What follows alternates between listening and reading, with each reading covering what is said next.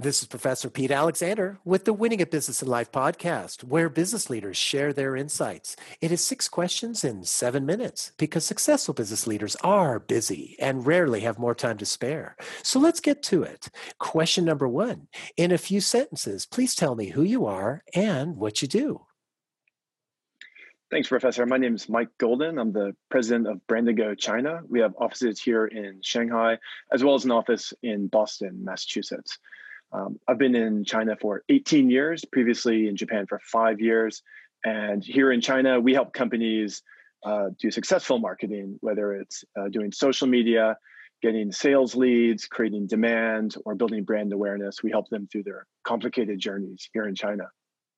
Well, Mike, it's absolutely a pleasure to have you on the show. Question number two What's the best thing about working in your industry? Being here for 18 years and running the company for 15 years, we've seen a lot. And some of the stuff you go back and tell your friends at home and they can't believe it. Um, and some of the customers we've had as well. So, for example, we brought Beats headphones to China and we had the big uh, basketball superstar Yao Ming. Mm-hmm. And uh, we had a 60, 70 person press conference and they started just to surge towards Yao Ming, kind of like zombies. And we had to make a human kind of shield to protect him. Um, and then last year we launched Costco uh, here in China, which was amazing. Such a great brand and such a good client.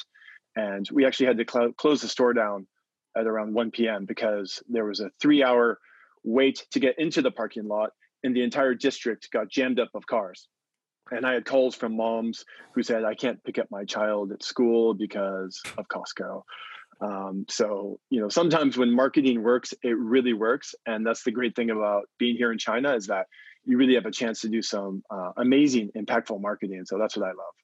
Yeah, and that's a great story there. You know, when when marketing can be too successful, so it's a great example of it with the with the Costco brand, which I think so many of us can relate to that we've been in Costco. So and and you know, we think that the the lines would be bad in the first place, but I mean something like that where it's three hours just to get into the parking lot. I can't imagine. It was a different scale. That's right. great story. Question number three: I have a fictitious book with all the answers for business. What chapter would you think most companies should read? Um, from my point of view, they should read the chapter called Understand Your Customer. It sounds really simple, but I, I find that a lot of businesses really don't have very insightful understanding of their customer.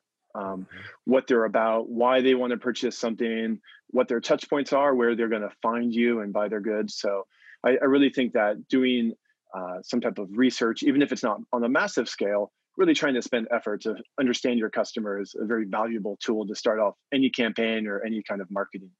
Mm-hmm. That's very insightful, and I appreciate you sharing that. Question number four Other than the generic work harder, have a great attitude, and care for customers, what advice would you give to other business leaders? I, I give this a lot of thought. Um, I think one of the things that I try to do is just to give. Some people say give to get, but I actually don't believe that. That sounds too transactional to me. I really think if you just give, whether it's information, time, like you and your podcast, for example, you're sharing all of these uh, interesting people and spending your time to make that happen without any expectation of something coming immediately back. Mm-hmm. So I think when you get to that level of just being able to share, uh, then people really start to come to you and say, "Hey, can you uh, introduce me to someone, or can you help me with a, a project?" And I'm happy to. And even to the extent where I'm not interested in like referral fees or commissions, let's just do something good. And eventually it might not come back from you, but it'll come back from something. It'll be karma. Mm-hmm. And it's uh, a nice way to live in the world, I think. Oh, I love that, and I appreciate you, you know, uh, mentioning what I do because it's true. I, I really believe, like you do, that putting out that positive energy, it without having that expectation coming back that I'll get something from that, it will come back. That karma, as you say, it's positive energy that you attract back in some way, and I've really seen that over the years, and and this is why what why it motivates me to to, to help others. So I really, really appreciate that uh, that advice that you have. It's it's refreshing. Question number five What other business leader like yourself would you like to acknowledge and invite to be on my podcast? Great question. There are tons of people I admire. Um, someone who's here in Shanghai who I greatly admire is uh, a gentleman named Manoj Mehta. He's the CEO of uh, Naked Group, and Naked Group is a lifestyle and uh, retreat mm-hmm. Uh, company. Uh, he was in my EO forum, my entrepreneur organization forum as well. Uh, very insightful, super smart, and successful guy, and I totally recommend him. Great. I'll reach out to him. Thank you for that referral. And our final question, question number six. Please tell me about your first job. Uh, like everyone else, I had many jobs, dishwashing and such. Uh, but I think the most interesting one is actually um, right post college.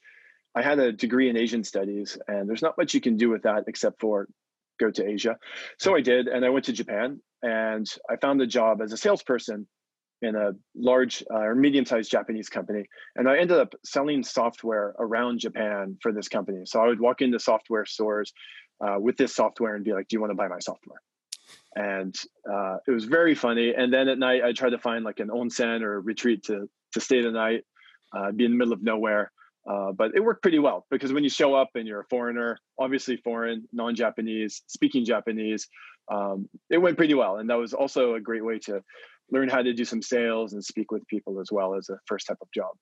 Mm, I like that a lot, and and you're right. I mean, I, am assuming that because you spoke Japanese and stuff, they had more uh, appreciation for you than somebody, you know, what we like the typical American who will go in there and say, "Do you speak English?" Is that is am I reading you right? Yeah, I, I, they called me the strange foreigner because they're like, "Whoa, this guy, where's he coming from? Speaking Japanese?" So That's a great. It, it, it, was a lot of fun, though. it sounds like it. So, Mike, thank you so much yeah. for being on the show. How can people find you? Uh, of course, through my LinkedIn. And if I can also plug our new blog, which is just a newbie thing, but it's our CMO's Guide to China Marketing. You can check that out where you find your podcast. So perfect.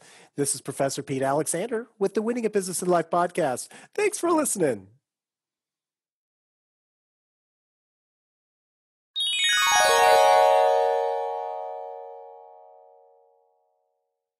Hi, my name is Sarah, and I want to tell you about my podcast called Can I Offer You Some Feedback? I'm a business consultant and executive coach with over 20 years' experience in change management, leadership development, and naturally providing feedback to high performers. My podcast is for those of you who have a complicated relationship with feedback, whether giving, receiving, avoiding, or seeking, feedback is essential for our development. In each episode, you'll hear from real people across industries with their ideas, perspectives, and best practices on feedback.